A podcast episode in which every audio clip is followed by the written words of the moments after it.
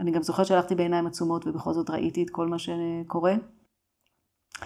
אה, כי הוא אמר לי, תפתחי, open your eyes, open your eyes. אה, you are an American junkie, משהו כזה, וניסיתי להסביר לו שאני רק צריכה כוס מים ואני לא ג'אנקי ואני לא אמריקן ולא שום דבר, you tourist, לה לה לה לה, הוא התחיל שם לקלל ולצעוק ו... וכן הלאה, open your eyes, ולא יכולתי לפתוח את העיניים, אבל ראיתי אותו בצורה מושלמת, כאילו, לא הבנתי על מה הוא מדבר. ואז הוא תפס אותי ביד, ופשוט גרר אותי ושם אותי בפח זבל. שם בהודו. עכשיו, הפחי זבל זה מין אה, מתחם כזה שהוא פתוח, זה לא בדיוק, הם זורקים שם את כל ה... זה, ופשוט אה, השליך אותי אה, לשם. זה כנראה כבר היה אחרי כמה שעות שאני מנסה איכשהו למקם את עצמי או להרגיע את עצמי. רמת העוררות הייתה באותה מידה כמה שעות כבר ברציפות.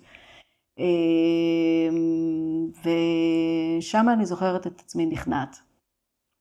עכשיו אני זוכרת את עצמי, אומרת את עצמי, בסדר, אין לי יותר לאן ללכת, זה כבר לא משנה.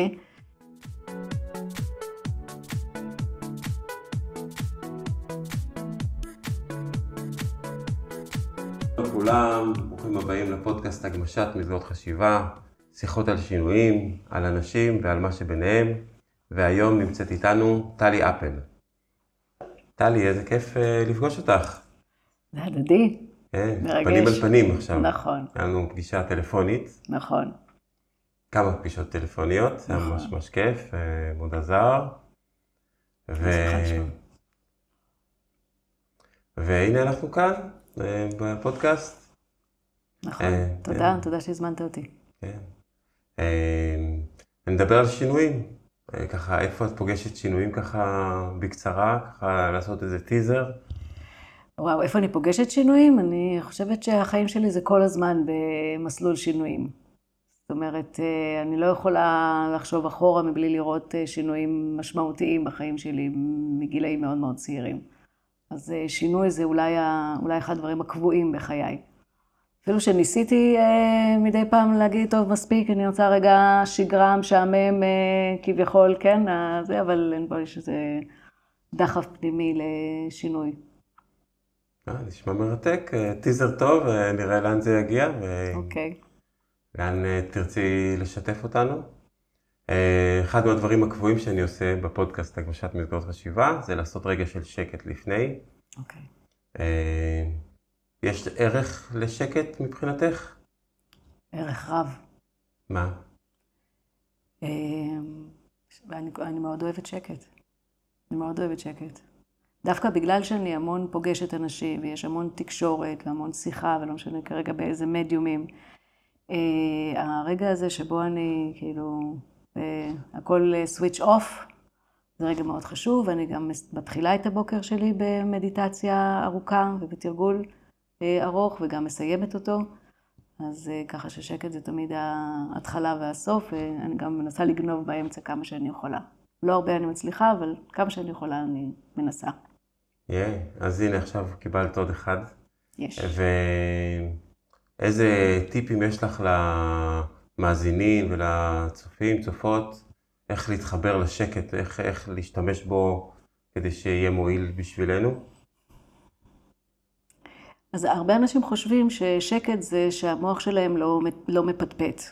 כדי להגיע למקום הזה שהמוח שלהם לא מפטפט. והאמת היא שזה לוקח המון זמן להגיע למצב שהמוח לא מפטפט. זאת אומרת, זה לא סתם שיוגים יושבים במערות שלהם 50 שנה והם מכבים הכל מסביב ועדיין אין להם עוד שקט בהכרח בתוך הראש. אז דבר ראשון זה להרפות מהציפייה הזאת שהשקט אומר שחייב שהמוח שלי גם לא יפטפט. אני עצמי יכולה להיות שקטה גם כאשר המוח שלי מפטפט. כמו שכשעדיין הדם שלי זורם והריאות שלי עדיין נושמות, אז המוח שלי מפטפט. אם אני לא מתייחסת למקום של הפטפוט כאיזה דבר, כתנאי לשקט, אז אני עצמי יכולה להיות שקטה בכל מצב. אז אני יושבת ואני משתדלת לכבות כמה שיותר את המערכות, או להנמיך כמה שיותר את המערכות. ועוד דבר שמאוד עוזר לי זה דווקא להיות בעיניים פתוחות. זה דווקא זה, זה מרגיע את, ה, את המוח, אז אני מביטה למקום מסוים, לא בוהה, אבל מביטה ומרפה את העיניים שלי. כן. גם בפסלים של בודה, שהוא מודט, הוא בעיניים נכון, חצי פתוחות. נכון.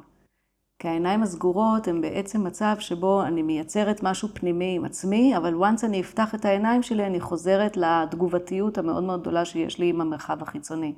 ברגע שאני בעצם מכבה את עצמי תוך כדי זה שאני בעיניים פתוחות, אז אני נכנסת למצב של הרמוניה אה, וחיבור עם המציאות הפנימית והחיצונית, וזה המצב השקט האולטימטיבי בעצם. אז אה, נאחל לכולם אה, חיבור הרמוני, ורגע של שקט מתחיל עכשיו. נהדר. אה.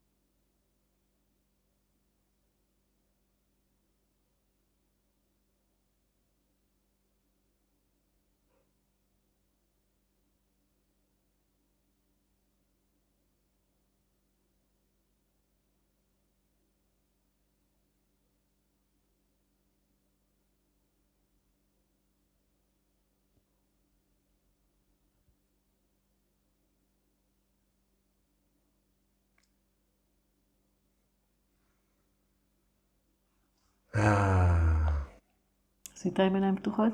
כן. כן? כן, זה היה נחמד. כן, יש הבדל. כן. יש הבדל, יש גם עניין שיש כל כך הרבה דברים שמגרים אותנו, ואז זה לוקח אותנו כל מיני מחשבות, ואז גם בבית חדש הזה של, של אלי, שאנחנו נמצאים פה, שאז הכל כזה מסקרן, והתמונות על הקיר, וה... וה הפסלים כן. האפריקאים, וכל כך הרבה דברים, אז, אז יש שם איזשהו תרגיל יותר, אה, יותר מאתגר, איך באמת להיות בשקט. כן. כן, אז אני כאילו שמה את המבט שלי הרבה פעמים על המרצפות, או על האצבעות, כאילו משהו ככה יותר בזווית טיפה למטה, ואז אני לא, לא זה, אבל כן, נכון. גם כשאנחנו עוצמים את העיניים, יש לנו את, ה, כן, את הגירויים. בדרך כלל מה עשיתי, מה אני הולך לעשות, אה, מה אמרתי, מה עוד כדאי לי לעשות, כל ה... כן? יש אה, סוג, סוגים אחרים של גירויים, גירויים פנימיים. אז איפה היית עכשיו בשקט שלך? אז בהתחלה ככה להרגיע את ההתרגשות, כאילו, מהזה, לתת לה שנייה אחת אה, למטה, ואז אה, הסתכלתי על, ה... על הטביעת אצבע שנוצרה לי בק... ב... בכפכף שלי אה, עקב הליכה מרובה בו. אז אמרתי, אה, זה מעניין. ופשוט הסתכלתי, ואז גם באיזשהו שלב גם זה ירד. וזהו, ואז כלום. איזה כיף. כן. כן. זה המצב המועדף. אז מה את אומרת על טביעת האצבע שלך? בכפכף, אה, בעולם כנמשל? אין לי, אין לי מחשבה של אה, נמשל על זה, רק ראיתי את ההבדל בגוונים של הצבע ואמרתי, אה, זה נחמד. המחשבה שלי הייתה כזאת פשוטה.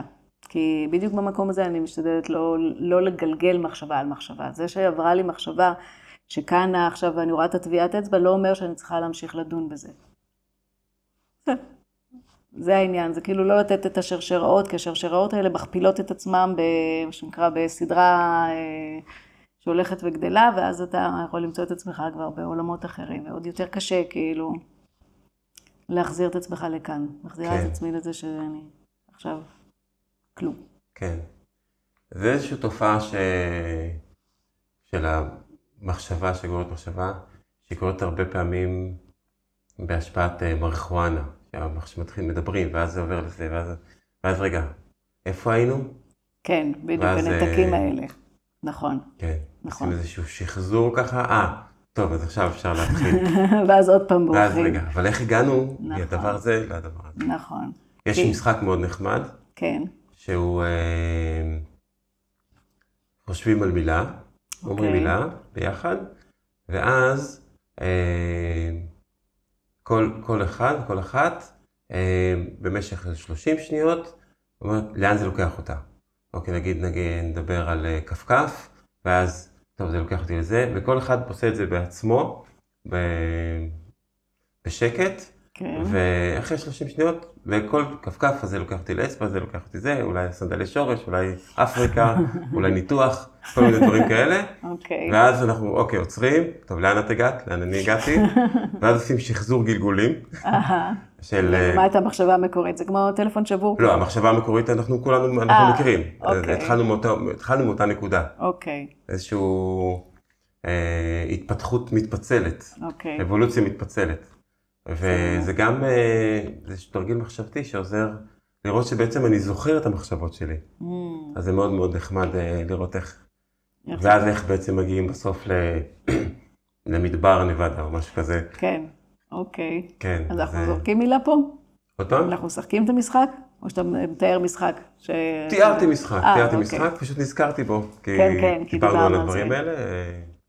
זה האחייניות שלי לימדו אותי את המשחק. כן, אני עושה משחק את המשחק הזה עם הילדה שלי כשאני לא מוצאת שם משהו בבית. כאילו זה, שזה מאוד מאוד אופייני לי. איפה המשקפיים, איפה הטלפון, איפה הבגד, איפה זה, זה מאוד אה, אופייני בבית שלנו. כן. אז, אנחנו- אז אנחנו מתחילות לשחזר איפה היינו, איפה היינו, ואז אנחנו מגלות, וואו, ואז אני אומרת לעצמי, וואו, כמה עבר מהרגע שהנחתי את המשקפיים כאן, ועד הרגע שחיפשתי אותם שוב, אה, שוב. כאילו, כמה מקומות הייתי, כמה מהלכים אה, מחשבתיים פנימיים היו שם. כן. אז אה, שם אנחנו משחקות את זה. ומה עוזר לך למצוא? אה, אני פשוט, אה, תשמע, זה יכול לקחת גם כמה דקות ארוכות, זה לא איזה דבר. ובסוף אני איכשהו מוצאת. כן, זה, זה, זה לא תופעה ייחודית לך, כן. אה, אז אולי מה מה עוזר לך למצוא? מה עוזר לי למצוא? כן. יש איזה, יש איזה משהו בתהליך שאת עושה, כן, שאת מוצאת. כן. יש איזה משהו שמקשר? כן, או שאני זוכרת איפה הייתה הנקודה הראשונה שבכלל נכנסתי הביתה והתחלתי לעשות את כל הסבב, אה, איזשהו סבב כלשהו, או שאני חושבת על אה, איפה הייתי, אה, אני הולכת אחורה, איפה עכשיו, מה עשיתי קודם, מה עשיתי קודם, אני הולכת אחורה בזמן. או שאני חושבת על עצמי, נו טלי, אז יש כמה מקומות אפשריים ויש כמה מקומות בלתי אפשריים. כשאני מסיימת את המקומות האפשריים, אני עוברת למקומות הבלתי אפשריים, שזה גם יכול להיות אצלי. בלתי אפשרי, זה אומר, זה מקומות לא הגיוניים, כמו שנמצא את זה בארון אולי, או שנמצא את זה במקרר. במקרר עוד לא, כי יש לי מקרר קטן, וזה לשמחתי, עברתי למקרר קטן, אני ממש מאושרת מזה. אמ, אז ככה, כן. אלה המהלכים. אצלנו בבית לאשתי יש פטנט, כן, היא אומרת זאב. אני לא מוצאת, כן. ואז היא מוצאת. נכון, ברגע שמעבירים את זה למישהו, כשאני אומרת לר- לרני, רני, אה, איפה שמתי את המשקפיים? כמובן שאין לה מושג, אז זה גם עוזר, נכון. גם טריק שעוזר. כן.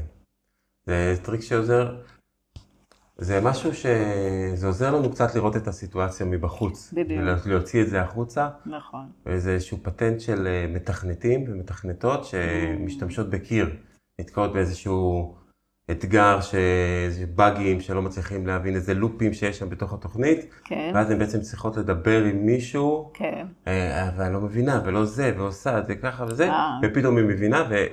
ומקבלת את, ה... כן. את הפתרון אה. שהייתה צריכה לקבל, מדהים. בלי, ש... בלי שמישהו שם נמצא, רק הוא קיר בשבילה. אני רק כן. צריכה לדבר עם מישהו, לספר לו אה, שיש לי את הבעיה. זה, זה משהו שהשתמשתי בו הרבה בתור ילדה. בתור ילדה אה, אה, הייתי מאבדת המון את הכרטיסיות. פעם היו כרטיסיות לאוטובוס, האדומות האלה, הכתומות, כן, כן. וזה, וכמובן שהן אחר כך היו הופכות להיות מין כאלה עיסת נייר מצחיקה כזאת, והייתי מאבדת את זה המון. עכשיו, זה היה יקר. יחסית למקום שבו אני הייתי גרה, וזה, זה היה מצרך יקר, ובתור ילדה הייתי מאבדת את זה הרבה. והייתי הולכת בבית, והקיר שלי היה אלוהים, כאילו, עד היום. הוא ה... זה, אז הייתי אומרת לו, אלוהים, באמת, אתה הרי יודע איפה, איפה הכרטיסייה. אז אה, בחייאת, תיתן, אה, תיתן רמזים, אל תהיה צ'ילבה, כן? תגיד איפה היא נמצאת הכרטיסייה, והאמת היא שהרבה פעמים זה היה מאוד מאוד עוזר לי. הייתי עושה איתו גם משאים ומתנים לפעמים כשהיה מדובר בדברים חמורים במיוחד. אבל כן, הוא היה הרפרנס שלי החוצה, לגלות איפה הכרטיסייה. ו... ועכשיו, איפה הוא עכשיו? לא, איפה הוא, אני... אה, את פונה לאלוהים? באופן כללי? כן, או באופן ספציפי? בטח. מה, באיזה סיטואציות? אני חווה אותו, אותה, כלומר אפשר לדבר הרבה על איך אה, אני חווה, חווה את הפרסונה הזאת, כן? את האולטרה פרסונה הזאת בחיים שלי, אבל אני חווה אותה כ... כפרטנרית עמוקה ביותר של, של כל מה ש... שקורה איתי בחיים. זאת אומרת, זה המישור שבו אני הכי מרגישה את החיבור, את, ה, את, ה, את החיות שלי, דרך האינטראקציה במקומות האלה. עכשיו, זו אינטראקציה שהיא לפעמים ישירה, כמו, כן, שיחה, שיתוף, שאלות, בחינה. זו אינטראקציה שלפעמים מופיעה בתוך המערכת שלי באופן ספונטני, כאילו, תחושות, תמונות, רגשות, הרבה מהדברים שעברתי בחיים שלי קשורים כקטליזטור או כחלק מתהליך של מין חיבור מה, מהסוג הזה.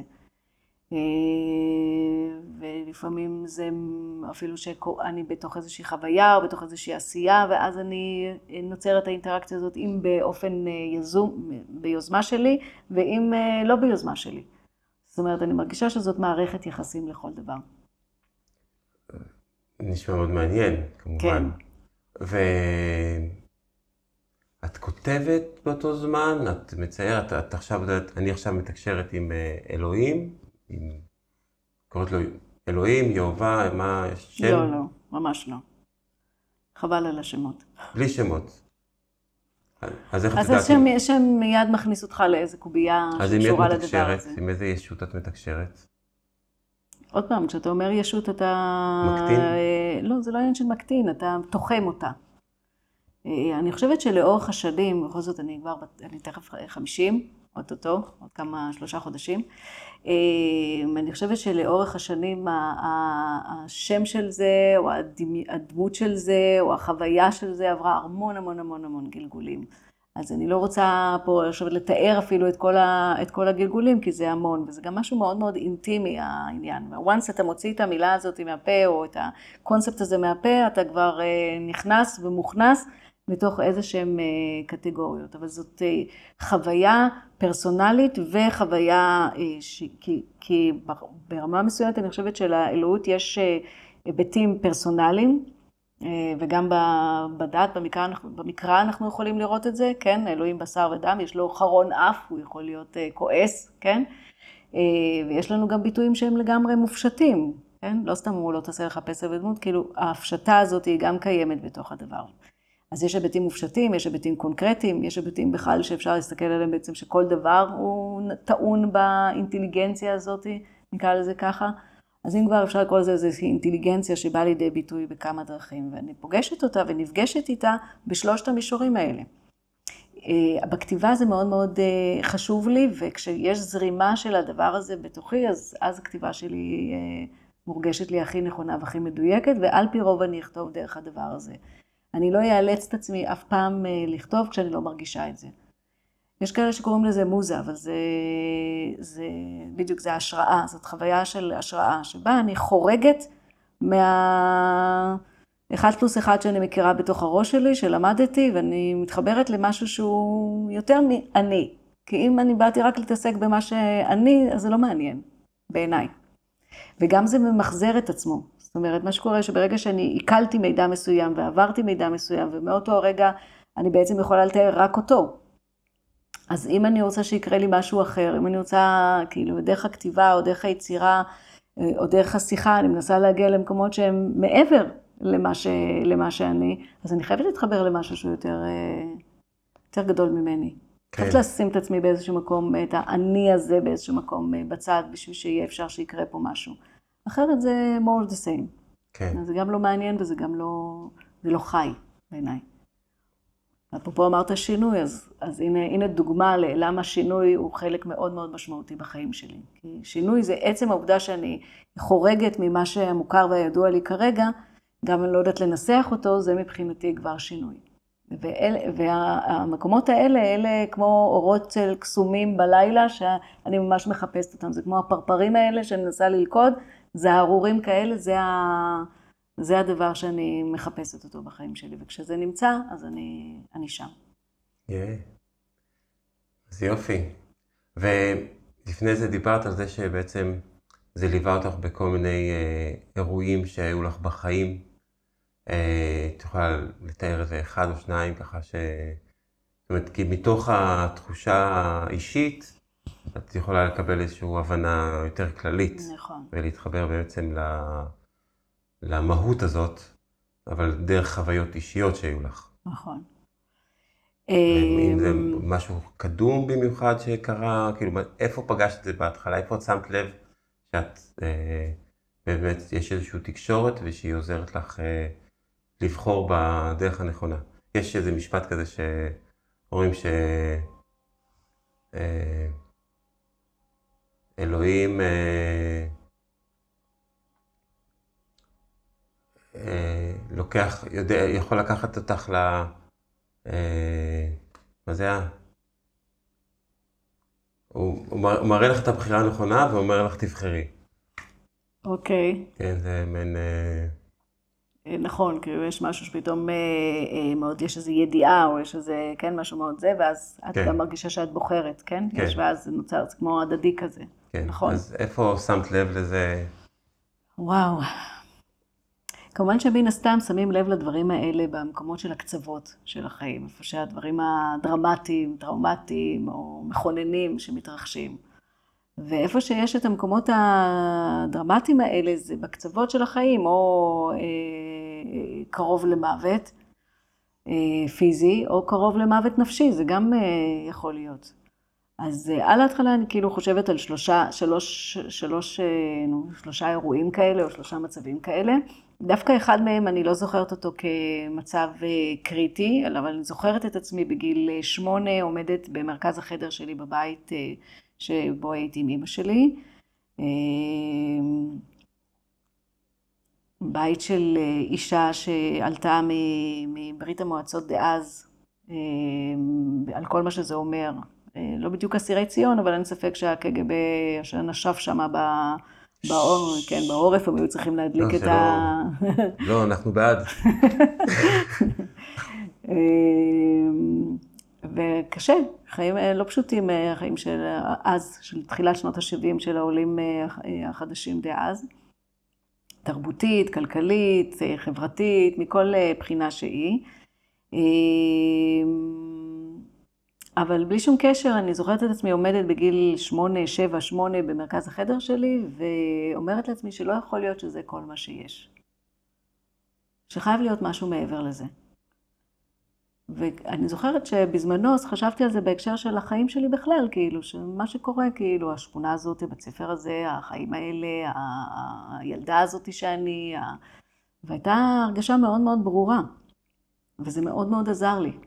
מאוד מאוד עזר לי בכל התהליכים שלי כחברתית, ובכלל מעשית וחברתית, בשנים האלה היה לי מאוד מאוד לא פשוט.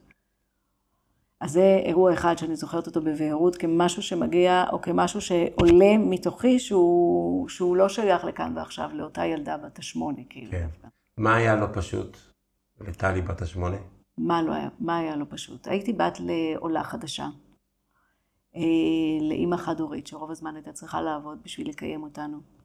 אה, בדירת עמידר, בשכונת ארמון הנציב, שהייתה שכונה חדשה, שגובלת בכל השטחים דאז. אה, גם האינתיפאדה הראשונה התחילה שמה, והשנייה התחילה שמה, כך שאת כל המאורעות אנחנו חווינו head on שם. אה, זו הייתה שכונה שהייתה מעורבת גם באוכלוסייה מזרחית ואשכנזית, אבל בחוויה שלי אני חוויתי אה, מה שנקרא קיפוח או, או, או, או אה, דחייה חברתית הפוכה, כן? דווקא בגלל שהייתי אה, בת לעולה חדשה, נחוויתי כעולה חדשה, וזה היה רמה אחת של קושי מאוד גדול. היה לי מאוד קשה להתחבר חברתית, עד שלב מסוים, אני חושבת שעד כיתה ה', ו', שזה די הרבה שנים יחסית בחיים של ילדה. אה, אני חושבת שגם לא כל כך הבנתי איך, את המשחק הזה, את ה... איך הם משחקים, הילדים נראו לי מאוד מתוחכמים, מאוד מבינים איך הם צריכים לתקשר, איך הם צריכים להיות, איך הם צריכים זה, ואני אף פעם לא הבנתי את העניין הזה, ואי לכך מן הסתם גם עשיתי שטויות, כאילו.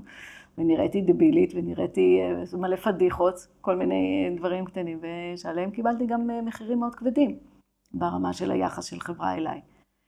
אה, ובית רוסי, על כל מה שזה אומר. אה, על הקושי, על אימא שלא נמצאת ועובדת קשה, על אבא שלא נמצא, אז כאילו מלא דברים שככה התכנסו לתוך סיטואציית חיים. ילדה מאוד רגישה, מאוד פתוחה, מאוד אוהבת, ו... ולא, לא, זה לא התקבל בברכה. אז זה היה שנים לא פשוטות. ואיפה אבא היה? אה, ההורים שלי נפרדו כשהייתי מאוד צעירה, כשהייתי בת שנתיים וחצי, ואבא שלי היה מאוד מאוד אה, נדיר בחיי בשנים הראשונות, אחר כך קצת יותר, הוא היה גר בירושלים. ובעצם הייתי רואה אותו אחת לחודש, חודשיים, בעצם לא היה חלק פעיל ביומיומיות שלי, עד היום. חסר לך? אבא שלי? שאלה טובה. אמא שלי אומרת שאני דומה לו, פיזית, אה, וגם מבחינת העיסוק שלי, אבא שלי הוא סופר, אה, רוסי, הוא לא כותב בעברית. כנראה גם מהנטיות, הוא גם היה מנגן, הוא היה איש תיאטרון, הוא היה איש שירה, הוא היה כותב, אז מהבחינה הפילוסוף, איש דת גם. את קוראת דברים שלו? אז אה, הרוסית שלי אף פעם לא הגיעה לרמה כל כך גבוהה בשביל להיות מסוגלת לקרוא את הספרים שלו, אבל קראתי ספר אחד שתורגם לאנגלית, סיפורים קצרים. ובאיזשהו שלב הוא התנצר, אה, ובעצם התחיל לכתוב גם ספרים על קדושים, שזה אותי באופן אישי מאוד מעניין. לא, אה, אין לי שום, שמה דווקא החוויה הדתית שלי מאוד פתוחה. אבל הקשר איתו היה קשר מאוד מאוד מינימלי. הרבה שנים לא פגשתי אותו, אחר כך ביקרתי אותו בארצות הברית פעם אחת, ומאז בעצם לא פגשתי אותו מאז שהייתי בת 22. אנחנו כבר 28 אה, שנים. עוד מעט 50, אז... נכון. אפשר לעשות את החישוב. כן. אז חסר אני לא יכולה להגיד, כי זה לא היה אף פעם משהו שהיה מאוד דומיננטי בחיים שלי, אבל הוא כן היה דומיננטי בפנימיות שלי. אז מהבחינה הזאת כן. אבל היום כבר לא, פחות. כן. פחות עסוקה בזה. מה הוא היה אומר עלייך עכשיו? על מה שאת מתעסקת בו, איך את עושה את הדברים, איך את עם רני? אה, זה שאלות נפרדות אה, אחת מהשנייה מאוד. אני חושבת שמבחינת מי שאני ומה שאני מתעסקת ומה שאני עושה, אני חושבת שהיה מבסוט. אה, הוא בטח היה חושב שהייתי צריכה כבר לכתוב ספר מזמן, וחבל שאין מאחוריי כבר איזה שלושה ארבעה. הוא כן זיהה את הכישרון כתיבה שלי. אני חושבת שמבחינת הילדה זה משהו אחר. הילדה שלי אה, נוצרה במערכת יחסים עם אישה, ואבא שלי הוא בן אדם דתי, אדם נוצרי, אבל דתי, ואני לא חושבת שהוא מאוד העריך את זה. לא, לא, לא הייתי חושבת שהוא חווה את עצמו, היה חווה את עצמו כסבא, או חווה את עצמו, זה, הוא היה חושב שזה נחמד. כאישה עם ילדה, לא, לא, לא מעבר לזה. מבחינה הזאת הוא היה מאוד מנותק רגשית במקום הזה. הוא פגש אותה? הוא לא. מכיר את הסיפור? הוא יודע מה עבר עליי? אה, אני חושבת ששלחתי לו איזה מייל פעם על זה שאני הולכת להביא ילדה. יכול להיות שהוא עוקב אחריי בפייסבוק ואני לא יודעת. יכול להיות. הכל יכול להיות. כן. אבל אף פעם לא פנה אליי בהקשר הזה. להביא ילדה עם אישה. כן. בטח היה שם איזה גבר מעורב באיזשהו שלב. זה עניין ביולוגי כזה. כן. אז זה, הגבר זה, הוא לא הגבר, זה אלא... התרומה, זה כן, ה... כן. איך בחרת? איך בחרתם ביחד? הלכתם? כן. וואלה. כמו שהן תמיד עושות נשים. ואז מה, מה היה חשוב? מה ראיתם כאילו ב... ב... בבנק הזרע? חושבת שמה שחשוב במקומות האלה, הפרטים הטכניים האלה, בסופו של דבר לא כל כך חשובים. אני אפילו לא יכולה להגיד לך שאני זוכרת מה בדיוק היו הקריטריונים בכלל. זה לא משנה. זה משנה לתחילת הדרך, אבל אה, למי שמנסה להיכנס להיריון לאורך זמן, בסופו של דבר זה לא כל כך משנה. ובמקרה שלנו זה לקח הרבה זמן. מה זה הרבה זמן? שש שנים. שש שנים. ומי הייתה בהיריון? בת הזוג שלי לשעבר.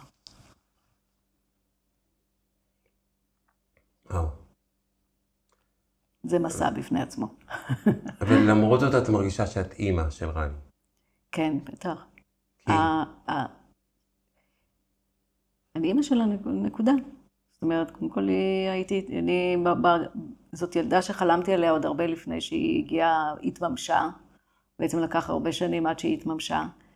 אמ, החיבור של, אני לא יודעת איך, אני הרבה פעמים חשבתי על מהי החוויה של גברים בהקשר הזה, בגלל שהם עצמם, אמנם הם נותנים את הזרע שלהם, אבל עד כמה חוויית החיבור הנפשי, הרגשי שלהם, היא לתוך הסיטואציה, היא לא בהכרח מובנת מאליה. אה, כי האישה שבעצם נכנסת להיריון, היא אה, מכילה את הדבר הזה וחווה אותו ברמה, בבשר שלה, כולל הלידה וכולל אחר כך ההנקה, וכן, במידה ויש, כל החיבור שם הוא, הוא גם ביולוגית מאוד מאוד מאוד מאוד חזק. אה, לא שזה מבטיח... והיא אותו בהתחלה וגם אחר כך. כן, לא שזה מבטיח בהכרח שיהיה את החוויה של החיבור, אבל זה יוצר קשר או יוצר מסוג, מסוג אחר מאשר מישהו שבעצם לא חווה את זה על בשרו. אה, וזאת חוויה שהיא בעצם, אה, אני מבינה שהבחירה בקשר שלי עם רני היא בחירה מאוד מאוד מאוד חזקה. זאת אומרת, כאן הופעלה בחירה מאוד מאוד חזקה ועוצבה, וזה גם באיזשהו מקום העובדה שאין את הקשר הביולוגי משחרר אותי ואותה לחוויית אה, קשר מאוד מאוד רחבה ועמוקה, ומבחינת רני זה הרי מובן מאליו, גם מבחינתי, שאני אימא שלה, זה לא משהו שיש עליו איזושהי שאלה. יש עליו איזשהו דיבור, במקרה הזה.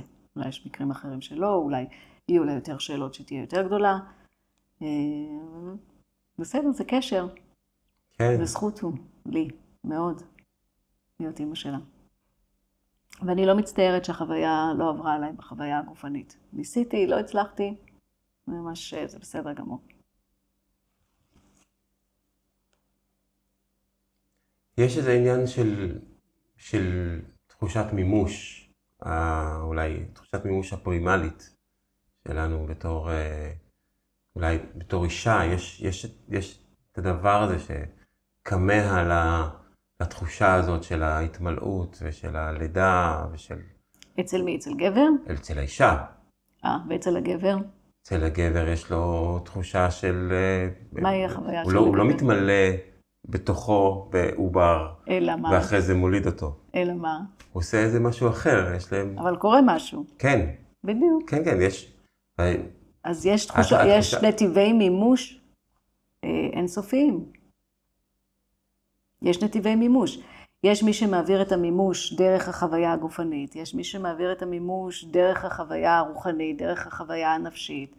אה, יש אנשים שמאמצים ילדים, יש אנשים שמולידים ילדים, יש אנשים שמגדלים ילדים שהם אה, לא שלהם אה, גם בתוך זוגיות מפרק ב' ופרק ג' וכן הלאה. חוויית ההורות שלהם היא, היא עדיין קיימת. הורות במובן הביולוגי שלה היא בעצם כמעט ולא הורות, בסך הכל היא ייצור, כן? אנחנו מייצרים, אבל חוויית ההורות היא חוויה מאוד מאוד רחבה. אה, שככל שהורה, או בכלל בן אדם, לא משנה כרגע מה הוא מייצר עכשיו, רעיון, הוא מייצר ילד, או כן, אם הוא אה, לוקח אחריות במובן שהוא מגיב אל, אל החוויה הזאת במלואו, אז החוויית ההורות הולכת ומעמיקה וגדלה, ואז היא אינסופית. אפשר להיות גם אה, הורה של כל, של כל האנשים בעולם. זה מה שהדלי למה מנסה לעשות, לא? או בכלל החוויה ההורית הקולקטיבית הזאת, כן? סדגורו אומר, אה, הגורו הספציפי שלי, הוא אומר אה, mother of the world, כן? איך אפשר להיות אה, האימהות של כל העולם. אני חושבת שאם אנשים היו מרחיבים את תודעת ההורות שלהם ואת חוויית ההורות שלהם, להכיל קצת יותר מאשר את הביולוגיה הצפופה הזאת שלהם, אני חושבת שהמצב שלנו היה הרבה יותר טוב. כן, זה, זה, הוא היה שונה. בוא נגיד, כשאני שומע תינוק בוכה, אז כשזה היה תינוק שלי, אז זה עורר בי כל מיני רגשות. כן. כשאני שומע תינוק של מישהו אחר בוכה, עולים בי רגשות אחרים. אז אני לא יודע אם הייתי רוצה להיות בתוך הדבר הזה כל פעם שתינוק בוכה את אותם, את אותו הצפה, אה, כמו שכשאבשלום היה תינוק, או כשאבשלום מספר לי שהוא נפל, אני ממש יכול להרגיש את זה בברכיים שלי, תחושה של, כן. של נפילה. אני בדיוק... אני, אני לא אה, בטוח שהייתי רוצה להכיל mm-hmm. אה, הורות כזאת אה, כלפי עוד אנשים, וכמו שסבתא לא שלי הייתה יושבת מול טלוויזיה ורואה okay. את כן. הסבל בארמניה ובזה, אה. והיא, אוי, זה כל כך נורא, זה כל כך זה, כאילו, ו, ו, ו, והיא לוקחת את זה לעצמה, כאילו, היא לקחה את זה על עצמה, אני חושב שגם זה השפיע על הבריאות שלה mm-hmm. באיזשהו מקום. אבל שמחה, לאו דווקא צער. שמחה של ילד שלך, היית יכול להרגיש שמחה של עוד ילדים? היית רוצה להרגיש את העונג שיש בלראות ילד שמח? אה, כן, זה כן. בעיקר סביב הרגשות השליליים, שאנחנו כאילו לא רוצים למנוע מעצמנו איזושהי חוויה מוגזמת, כן? יש לנו קושי להכיל. בדיוק אה, כתבתי על זה מאמר, על העניין של אמפתיה. אמפתיה זה בדיוק ה- היכולת להרגיש את מה שהאחר מרגיש, כן? היכולת שלי לשים את עצמו, עצמי בנעליו. אם הילד שלי בוכה, החוויה של הבכי או החוויה של המצוקה, היא חודרת אליי ואני חווה גם בעצמי מצוקה, ואי לכך הרצון שלי זה לבוא לעזר ולבוא לקראת, לחבק ולעטוף. אה, והיכולת האמפתית שלנו היא יחסית מוגבלת, זאת אומרת, אה, היא באמת מכוונת לאנשים מאוד מאוד מאוד קרובים אלינו, שזה בסדר גמור. וכשזה מתחיל, המעגלים מתחילים אה, להתרחק, אז חוויית האמפתיה שלנו היא, מתנת... היא הולכת וקטנה עד רמת נתק. עכשיו, הנתק הזה הוא בדיוק הדבר שבגללו אנחנו מסוגלים גם להיות אכזריים כלפי מישהו. אה, אז לא בהכרח אני חושבת שכל בכי צריך לעורר בנו איזה שהן תחושות נורא קשות, כי גם הצפות רגשיות יכולות גם להפיל אותנו, הן לא דווקא גורמות לנו לעזור. יש אנשים שכשהם מרגישים את ההצפה הרגשית הזאת, הם גם צועקים על הצד השני, כי הוא גורם להם לסבל, כן? אה, או הבכי הזה מול הטלוויזיה, זה לא באמת עוזר. אה, אבל החוויה של להגדיל את המרחב היריעה האמפתי שלנו, היא משהו שהייתי מאוד שמחה שאנחנו נוכל לעשות. כן. אני רואה את זה גם בעבודה שלי עם אנשים. זאת אומרת, ברגע שבן אדם נמצא לידי בחדר, החוויה שאני עדה לחוויית חיים נוספת, היא חוויה שאותי באופן אישי כל פעם מחדש מרגשת, וזה לא משנה כמה פעמים שמעתי סיפורים דומים, פשוט כל בן אדם זאת חוויה בפני עצמה, והיכולת שלי להתחבר לחוויה הזאת היא מאוד משמעותית עבורי. אז אני לא כזה, או איזה מסכן, או איזה, זה לאו דווקא מעיד על אמפתיה, אלא אני מסוגלת להיות נוכחת יחד איתו, עדה יחד איתו, למה שהוא חווה באותו רגע. כן. אז ככה גם חוויית ההורות שלי. כמובן שעם רני זה יותר אינטנסיבי. כמובן שאיתה זה, זה אחי. כן. ומעניין, יש עכשיו כל כך הרבה אפשרויות של uh, משפחות, כל כך הרבה דרכים לעשות את הדבר הזה. זה לא המשפחה הגרעינית המסורתית שהכרנו, ויש בזה הרבה יופי mm-hmm. במגוון הזה. כן, אני חושבת שבאמת העניין הוא לא המגוון או הלא, אלא מה קורה לך כשאתה נמצא במצב, מה שאתה מכנה אותו מצב משפחתי. אם זה מוציא ממך משהו רע, אז עדיף לא. כאילו, זה לא שאני חושבת שמשפחות זה הכרח, קיום, הכרח קיומי. פעם זה היה יותר, אני חושבת, הכרחי. אני חושבת שהמילה גם family באה מהמילה familiar, כן? היא באה מהמילה מוכר. והיום, כי כשאנחנו אומרים על המגוון, אז אנחנו מבינים, המוכר שלנו הולך וגדל, אנחנו יכולים להכיל גם דברים שהם כאילו לא מוכרים לי ביולוגית, או לא מוכרים לי בגיל, או לא מוכרים לי, כן? במעמד סוציו-אקונומי או במגדר. גם, אנחנו יכולים גם להתרחב במגדר שלנו בתוכה, ובזהות המינית שלנו כמובן. אז ההתרחבות הזאת, אם היא באה מתוך מקום של התרחבות לשם ההתרחבות, אז היא מייצרת ריקנות. אבל אם היא מתרחבת, ההתרחבות היא התרחבות גם של הלב, התרחבות האמפתית, אז בטח, אז אפשר להכיל גם את כל העולם. אמן. אהו. אהו. חזרתי מסווטלודג' אתמול, אז כן? אומרים מלא אהו. וואי, אני אוהבת סווטלודג'. אני חושב שהמגוון מאפשר לאותם, לאותם אנשים שלא התחברו למסגרת המשפחתית הגרעינית המסורתית, להביא, להיות, להיות הורים, להיות מחוברים בצורה ש, שמאפשר, שמאפשרת להם לבוא. זאת אומרת, אם מישהי לפני מאה שנים הייתה, לא התחברה לגברים, אז היא הייתה מוצאת עצמה בתור בתולה זקנה, יושבת ערירית, ויכול להיות שהיה לה דברים טובים לעשות עם עצמה, אבל עכשיו בעצם מתאפשר להקים משפחה, לחוות את האהבה, את ההורות. אני חושבת שלפני את שנה... הזיווג, את הזיווג הרוחני הזה שיש גם, בתור משפחה ו... כן, בוא נגיד שלפני מאה שנה אישה שלא הייתה יכולה להתגבר, להתחבר לגברים לא הייתה לה ברירה, אחרת הייתה מתה. כאילו לא היה לה לא, לא, לא מעמד ולא אפשרות להתקיים, אז הייתה חייבת לעשות את מה שהיא לא אוהבת, את מה שהיא לא רוצה, ולמצוא את הדרכים בהם. גם היו פחות רגשיים בהקשר הזה, הם יכלו לעשות דברים ברמה יותר טכנית. אבל אין ספק שהיום יש לנו חופש יותר לבוא לידי ביטוי, כל מגוון הצבעים. לגמרי. זה טוב. אה, אני רוצה רגע לחזור חזרה לסיפור השני שלך, של אה, איך, אה, אוקיי. איך התחברת טוב. לאלוהים. הסיפור השני הוא סיפור שהתרחש, הייתי בת 26. אה, בגיל 26 עברתי מה שנקרא התמוטטות עצבית מוחלטת, אה, שזה מה שאני אומרת, מוות של הנפש, נקרא לזה ככה. אמנם שגם גופנית, כאילו הייתי בתת משקל, הייתי, כן, גם גופנית לא הייתי חזקה במיוחד, אבל אה, בעצם הקריסה הייתה קריסה אה, נפשית. אה, זה התחיל בהודו, ודווקא לא מסמים, כאילו, טוב, בטח היא ישנה יותר מדי וכזה מין, זה לא, ה, זה לא הקייס, כאילו. אז מה, מה... לא שלא עישנתי, אבל לא... מה כן. עורר את זה לפי דעתך? אני חושבת שזו הייתה פעם ראשונה, עד אז הייתי, הייתי בתפקיד באזרחות, כמו ראש מדור בצה"ל, עשר שנים הייתי בצה"ל, הייתי, הייתי מאוד, הייתי מאוד בתוך החיים, בתוך החיים, מאוד עמוסה, מאוד עסוקה, אחרי אולי כמה פרידות, זה, אבל זו הייתה פעם ראשונה שנסעתי לחו"ל, לטיול הגדול, כמו שאומרים, ואני חושבת שמשהו, והודו, הודו זה דבר שפשוט פותח כל נקבובית שאפשר. ואני חושבת שזה מה שקרה שם, ואני זוכרת את עצמי עומדת באמצע השוק בפושקר, ובבת אחת כאילו המערכת החושית שלי קרסה, במובן הזה שבעצם כל סאונד, כל אור, כל תחושה הייתה, התעצמה לממדים שלא יכולתי להכיל. הכל צרח וצרם בצורה קשה ביותר, וכמובן שלא הבנתי מה קורה לי. וחיפשתי איזשהו מקום, אמרתי, אולי לא שתיתי, אולי לא אכלתי, עכשיו זה הכל בפנים, כי אני לא... זה, ויש בהלה מאוד מאוד מאוד גדולה.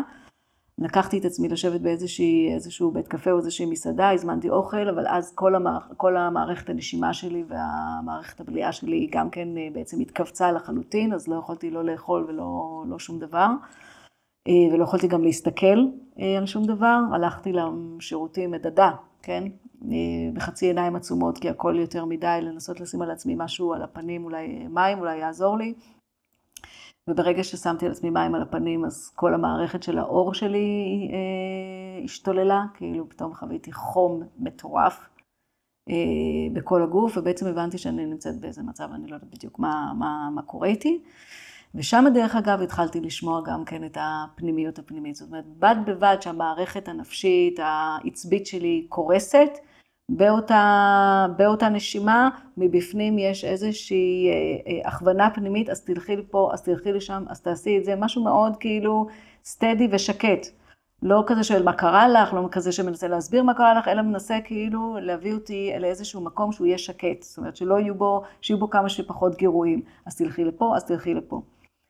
עכשיו, זה קרה פחות או יותר בתשע בבוקר, חברים שלי מצאו אותי בארבע אחרי צהריים, אז אני לא יכולה להגיד, להגיד לך בדיוק מה, כמה זמן עבר בכל מקום שהייתי, אבל אני זוכרת שני מקומות אה, מסוימים שהייתי בהם, אה, שבניסיון שלי להגיע לשקט, נכנסתי לאיזה מקום שהוא כמו מערת תפילה כזאתי, מדיטציה, אה, נכנסתי פנימה, אבל אז תקפו אותי אלפים של יתושים, אה, כנראה שאף אחד לא ישב שם הרבה זמן, כאילו הודו. אז ברחתי משם, ואז התיישבתי באיזשהו מקום בכניסה לבית, וביקשתי כוס מים מהבעלי בית, שהם כל כך נבהלו ממני. אה, אני גם זוכרת שהלכתי בעיניים עצומות, ובכל זאת ראיתי את כל מה שקורה. כי הוא אמר לי, תפתחי, open your eyes, open your eyes. You are an American junkie, משהו כזה, וניסיתי להסביר לו שאני רק צריכה כוס מים, ואני לא ג'אנקי, ואני לא אמריקן ולא שום דבר, you tourist, לה לה לה לה, הוא התחיל שם לקלל ולצעוק, ו... וכן הלאה, open your eyes, ולא יכולתי לפתוח את העיניים, אבל ראיתי אותו בצורה מושלמת, כאילו, לא הבנתי על מה הוא מדבר. ואז הוא תפס אותי ביד, ופשוט גרר אותי ושם אותי בפח זבל. שם בהודו. עכשיו, הפחי זבל זה מין מתחם כזה שהוא פתוח, זה לא בדיוק, הם זורקים שם את כל ה... זה, ופשוט השליך אותי לשם.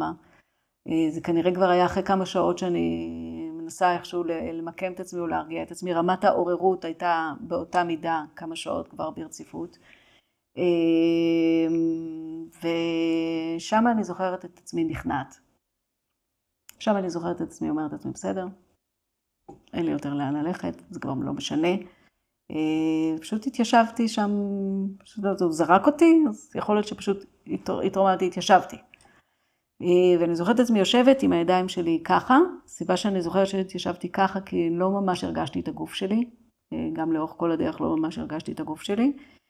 אה, זה שאחרי כמה זמן התחלתי להרגיש שמשהו רטוב נוגע לי רק פה, רק בקצה אחד של פה למעלה על היד, משהו רטוב כזה. ואני פותחת את העיניים ואני רואה פרה ענקית שממלקקת אותי רק בכף יד כאן למעלה. זה כל מה שהיא עושה, בשיא העדינות, ענקית, כאילו, הנה עכשיו בפריים, כאילו, אני כזאתי והיא ענקית. והיא מליקקה אותי כאן, ובבת אחת הכל נעלם, הכל uh, נפתר. ואני פותחת את העיניים, כאילו, ואני אומרת לה, פותחת, אני לא זוכרת בדיוק מה, ואני אומרת לה, אה, תודה רבה, זה הספיק, זה בסדר. היא פשוט הלכה. הסתובבה והלכה. ובדיוק כמה דקות אחרי זה הגיעו החברים שלי, ואמרו לי, מה את עושה כאן? אנחנו מחפשים אותך כל היום. אמרתי להם, למה? מה השעה? אמרו לי, ארבע אחרי צהריים. ישנתי 36 שעות, לקחו אותי, ישנתי 36 שעות. לקח לי עוד אה, שלושה חודשים או עוד חודשיים לחזור לארץ, כי בעצם התחלתי לסבול מאותו רגע מהתקפי חרדה בלתי פוסקים מבוקר עד לילה. אה, ובערך לקח לי שנה לצאת מה, מהמצב הזה. אני חושבת שאחת הסיבות שאני ואתה יושבים כאן ומדברים, שבכלל לא ראית לנכון לשבת לדבר עם אה, טלי, זה בגלל האירוע הזה שהיה, כי מאותו רגע בעצם הבנתי שקרה לי משהו שמבחינתי היה משהו רוחני. רגשי, כמובן התמוטטות, דאז לא רק שר, ניסיתי לשרוד במשך שנה, כי הייתי במצב שאני לא יכולה לתפקד בו, אבל לא הלכתי לא לפסיכולוגים, לא לפסיכיאטרים, לא לקחתי כדורים, לקחתי את עצמי לקיבוץ הגושרים, אמא שלי נתנה לי קצת כסף כל חודש לממן שכר דירה, דאז השכרי דירה היו בהתאם. אה, וכל יום הייתי הולכת לנחל לטבילה, אה, ניסיתי לאמן את עצמי אה, ביוגה טיפה. גיליתי שאני בעצם לא יכולה לעמוד ישר, זאת הייתי עומדת ונופלת, עומדת ונופלת. אז אני בעצם הייתי במצב שהייתי צריכה לשקם את עצמי מאפס, איך לנשום, איך לאכול, איך לשתות. איך לדבר עם אנשים, כל אינטראקציה עם אנשים הייתה יכולה להעיף אותי למקום, הייתי, כל הקצוות שלי היו חשופים. ואחרי שנה אני זוכרת גם את התקף החרדה האחרון, אמ, כי ראיתי איך אני יכולה לשבת שם בשקט ולתת לו לעבור, ולקח לו בדיוק 30 שניות, הוא היה מאוד עוצמתי, וככה הוא גם ירד. ומאותו רגע בעצם התחיל המסע הרוחני עוד, כן, לתוך השנה הזאת, עם מסע רוחני מאוד מאוד עמוק. והדברים הראשונים שהתחלתי לעשות עם אנשים היו קשורים למקום הזה של איך לעבוד עם התקפי חרדה. איזה סיפור מהמם. כן. איך ממשיכים מפה? כן. אז זה היה האירוע השני, ואולי האירוע הנוסף זה גם היה כשהייתי ילדה, וזה שם טבעתי. שם זה היה כאילו כמו מוות של הגוף. וגם שם אני זוכרת את המקום של הדיבור הפנימי הזה שמראה לי. גם בתוך השנה של התקפי חרדה, הדיבור הפנימי הזה היה כל הזמן. אבל זה לא חלופה, זאת אומרת, זה תמיכה והכוונה, אבל שהיא לא מקצרת כהוא זה את הדרך הנפשית, הרגשית, או הרוחנית, או המנטלית שבן אדם צריך לעבור, כאילו, כי, כי אם הוא קרס כתוצאה מכל מיני עניינים ובעיות פסיכולוגיות, נפשיות, רגשיות, גופניות שיש לו, אז הוא צריך להוציא את עצמו משם, אז אף אחד לא...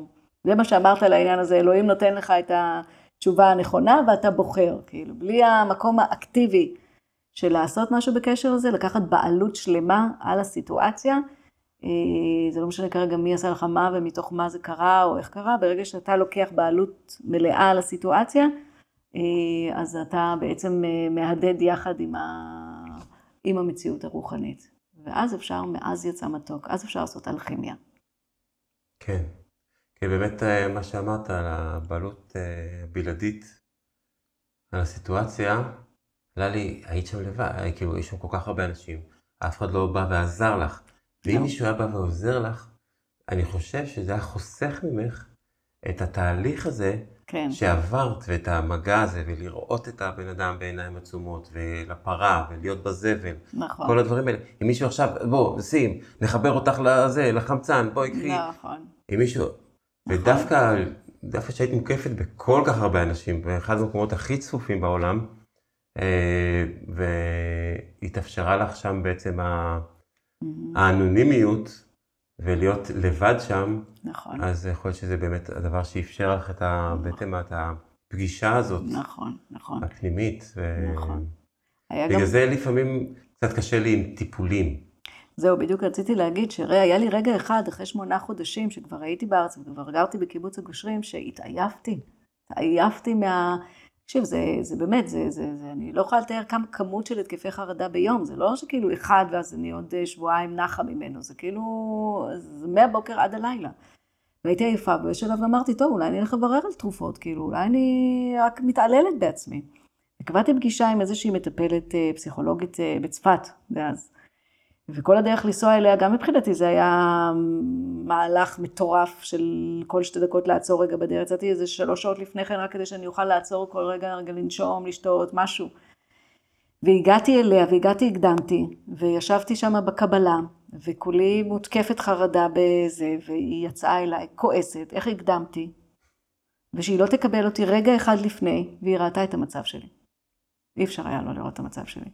ואפילו כוס מים היא לא, היא לא, היא לא הציעה לי. ובאיזשהו שלב ראיתי את הסירוב שלה בלהיות אמפתית אליי, או בלתת לי במקום הזה, כעוד הנכחה לכך שאף אחד אחר לא יכול להוציא אותי מזה. לא שאנשים לא יכולים לתת תמיכה ועזרה, אבל שמה שאני עוברת בלבדות שלי כאן עם הסיטואציה הזאת, הוא רלוונטי. כאילו, אני צריכה לעבור דרך, איך יש שיר בצופים, כאילו, הגענו לשדה קוצים, הגענו לשדה קוצים, ואי אפשר לעבור בצד, ואי אפשר לעבור מלמעלה. צריך לעבור באמצע. ממש הרגשתי שכאילו, אני חייבת לעבור דרך, ה... דרך החור השחור הזה. והמפגשים האלה עם אנשים שלא עוזרים, שלא נותנים, במקום להישאר שם במקום של הפגיעות הזאת, אלא, אלא להבין שבעצם זה כאילו, הם, הם לא עוזרים כי הם, לא, אין להם מה לתת לך. אז מה אני אשב שם ואני אבקש עזרה ממשהו, ממישהו שלא יכול לתת לי משהו? אז אין מה לעשות, אז, אז אמנם הייתי מאוד מנומסת, ואין דבר כזה שאני מגיעה לפגישה ואני לא נכנסת אליה, בניגוד לחוסר הנימוס שלה. ובסופו של דבר היא הכניסה אותי, בדיוק בזמן, ונתנה לי אה, כוס מים, במים, בכוס אה, חד פעמית כזאת, שאיך שהחזקתי אותה היא נפלה לי, כי השליטה שלי על, ה, על הידיים שלי הייתה מאוד מאוד מוגבלת, מהרעד ומהכל. ואמרתי לה שבאתי לשאול אותה על תרופות, שאני לא בטוחה שאני צריכה טיפול, לשאול אותה תרופות, והיא גם סירבה לדבר איתי על זה. אז אמרתי לה תודה רבה, וקמתי, שאלתי אותה גם באיזה גישה היא עובדת, והיא אמרה לי, אני לא אמורה לדבר איתך על מה, על איזה גישות אני, אני פסיכולוגית, את לא אמורה לדעת. וזהו, ובזה נגמרה השיחה הזאת, וזה היה בשבילי דווקא סימן, זהו, שאין מה לעשות, אני צריך לעבור דרך הדבר הזה, זה היה קשה. אבל זה היה אמיתי. זאת אומרת, הרגשתי שהיא הראתה לי את ה-true colors, כאילו, של מה שהיא כן יכולה לתת ומה שהיא לא יכולה לתת. לא שבמקומות אחרים בחיים שלי, שכשבן אדם הנכיח את עצמו מולי, אני לא סירבתי להודות בזה שזה מה שקורה כרגע ולוותר. היו פעמים שהלכתי עד הסוף, אז עוד פעם להיתקע בקיר ועוד פעם להיתקע בקיר ועוד פעם, אבל בעצם בסופו של דבר אני מגיעה להבנה שכשאדם מראה לי מה הוא יכול לתת ומה הוא לא יכול לתת, זה בסדר גמור, זאת האמת. אז כנראה שלא. אז כן, אז אין ספק שזו הייתה שנת הכשרה, שנת הכשרה, אנחנו 20 שנה בהכשרה עדיין. 50? כן, 50. עוד מעט. כן. אם, אם נהיה אופטימיים, כן. אז נדבר על עוד שלושה חודשים. כן.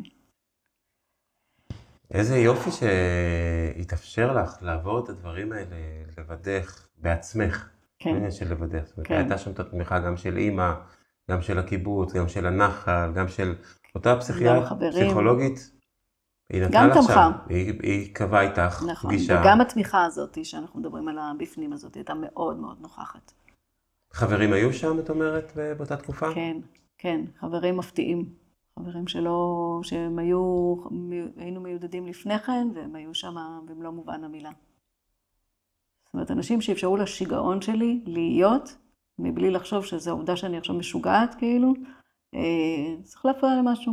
הם היו באים לישון אצלי, הם היו באים להיות איתי, אתה יודע, קיבוץ הגושרים, בית של מישהו שנמצא על הנחל, נורא כיף להיות, עזרו לי מאוד מאוד מאוד, אני בהכרת תודה אה, גדולה מאוד, מאוד אוהבת אותם, עד היום, גם אם אנחנו לא בקשר. זאת אומרת, עברו 20 שנה, אז דברים, אתה יודע, דברים משתנים, אנשים משתנים, זה לא בהכרח שאנחנו הולכים יד ביד גם עד היום, אבל הרוחב הלב והאהבה שהוא רפא עליי היא אדירה.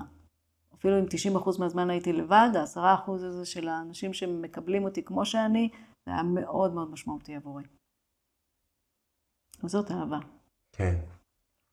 מרשל רוזנברג דיבר פעם אחת על זה שהייתה מישהי שעל הסרטן, וכל פעם שהוא היה באזור שלה, הוא הייתה אומרת לו, מרשל בוא, תשחק עם הכאב שלי. ו...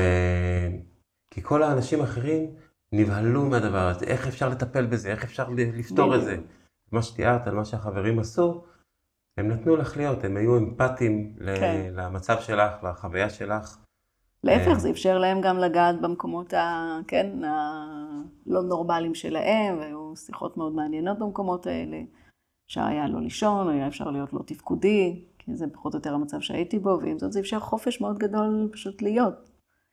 אז אמנם היה לי מאוד קשה, אני לא יכולה להגיד לך שנהניתי, אבל uh, הלב שלי נפתח uh, בעוצמות מאוד מאוד מאוד גדולות, ועד היום ממשיך עוד, עוד, עוד. Uh, עברה שעה. כן. וכמה זמן יש לך עוד? רוצה עוד קצת? אפשר עוד uh, כמה דקות, עשר דקות, כי עוד מעט אני צריכה לקחת מגניב. את אוקיי. הילדה שלי. לפעמים כשיש לנו את הגבול המוגדר, אז יותר כן. קל בתוכו לפעול. נכון. Um, אה, הכל כל כך מעניין, הייתי עוד, עוד, עוד, כל דבר נפתח, אה, עוד עולם, עוד עולם, עוד עולם. נכון. אמ, אז איך עברת מלהיות שם בעצם במסע הפנימי האישי, הטיפול האישי, להוציא זה החוצה? זאת אומרת, אמרת שדיברתי עם החברים, אז באמת אה, זה היה שיחות עומק, ויכולת לראות, ואולי גם לעזור להם, אבל איך, איך הפכת את זה בעצם להיות ה... הדבר שאת עושה?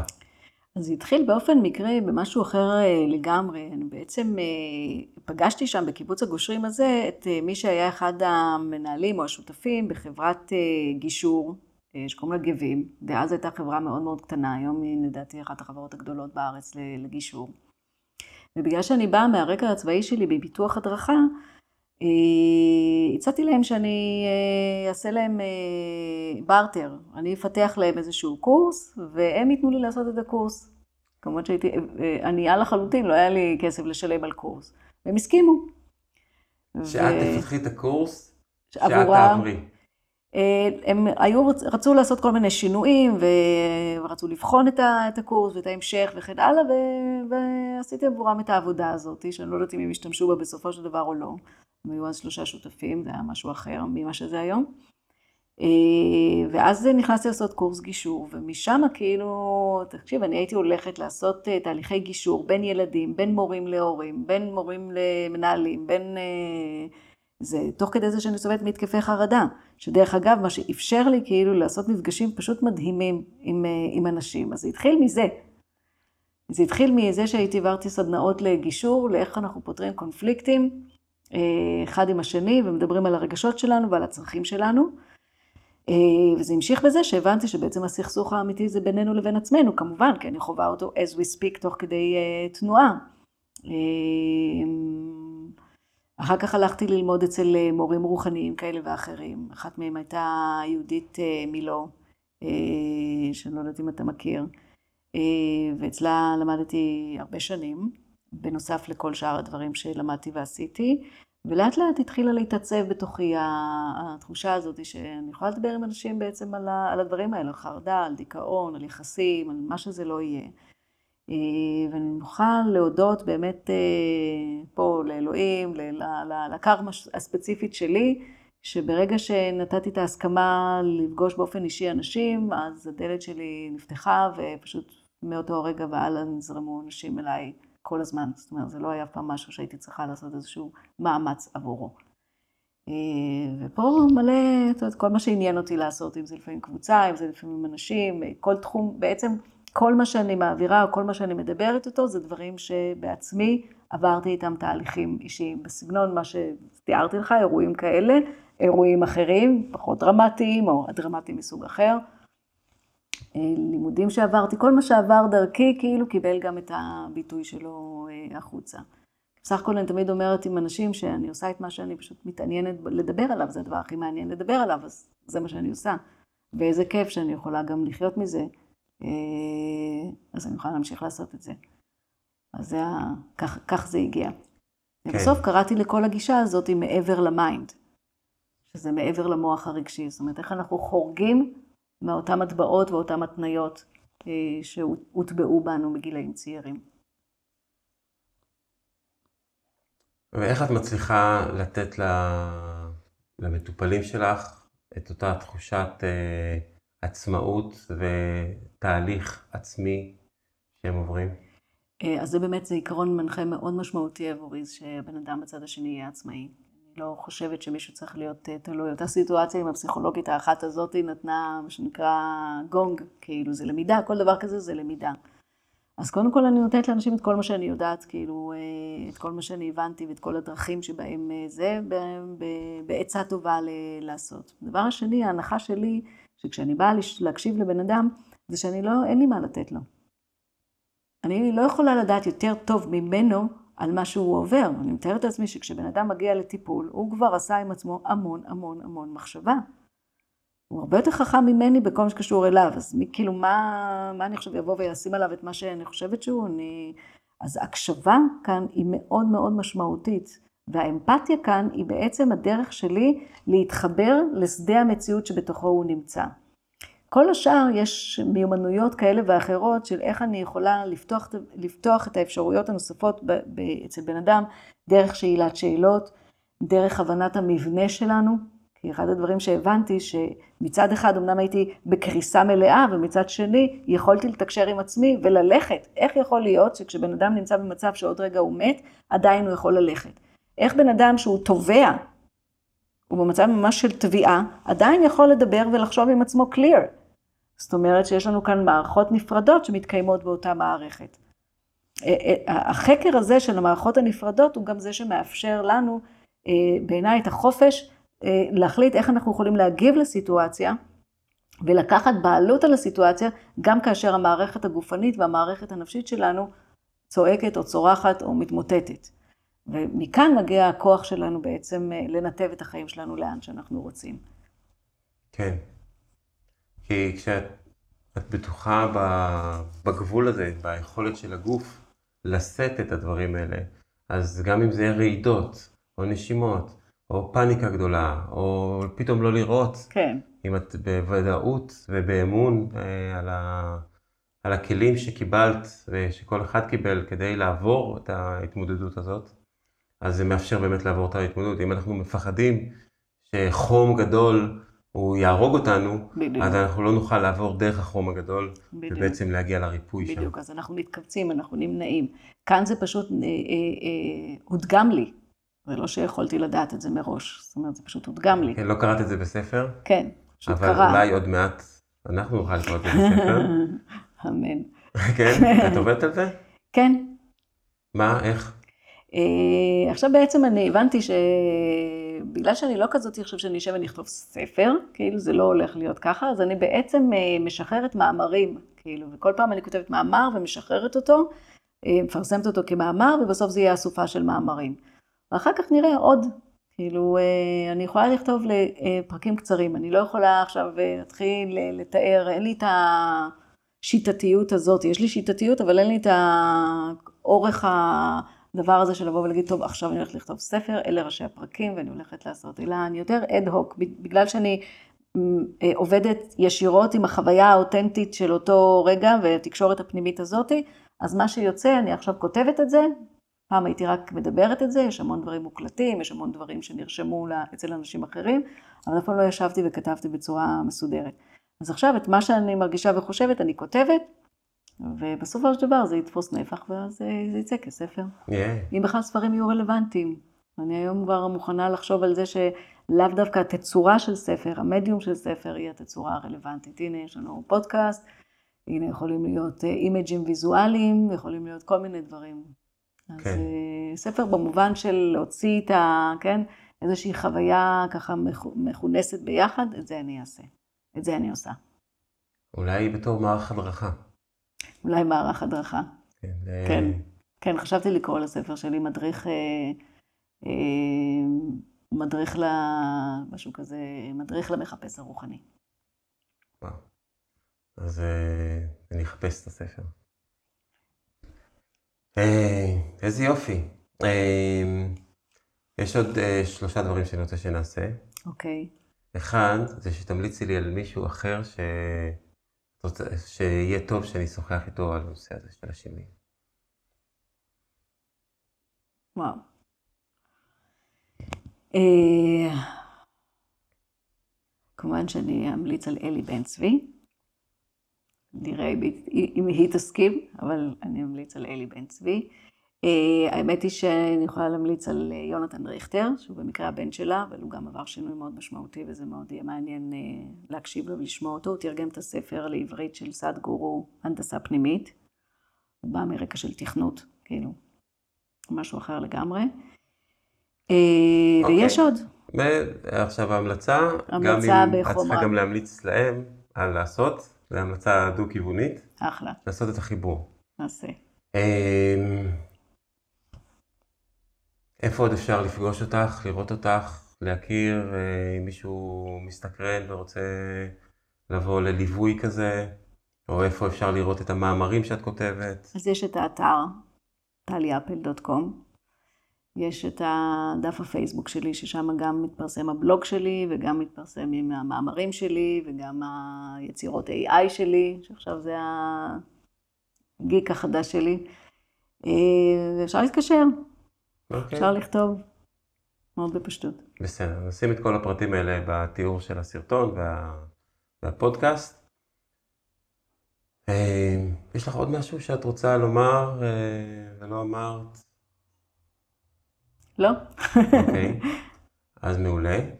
אז הדבר האחרון זה איזשהו מסר. תני מסר לצופים, למאזינים, מאזינות. מסר מעורר השראה. יכולה להסתכל ישר למצלמה, אם היא עוד עובדת. כן, אני לא, אני מתקשה עם, ה... עם הדבר הזה, okay. של אוקיי. מסרים מעוררי השראה במובן הזה של, ה... של העניין. שיהיה המשך יום מקסים, זה מה שיש לי לומר.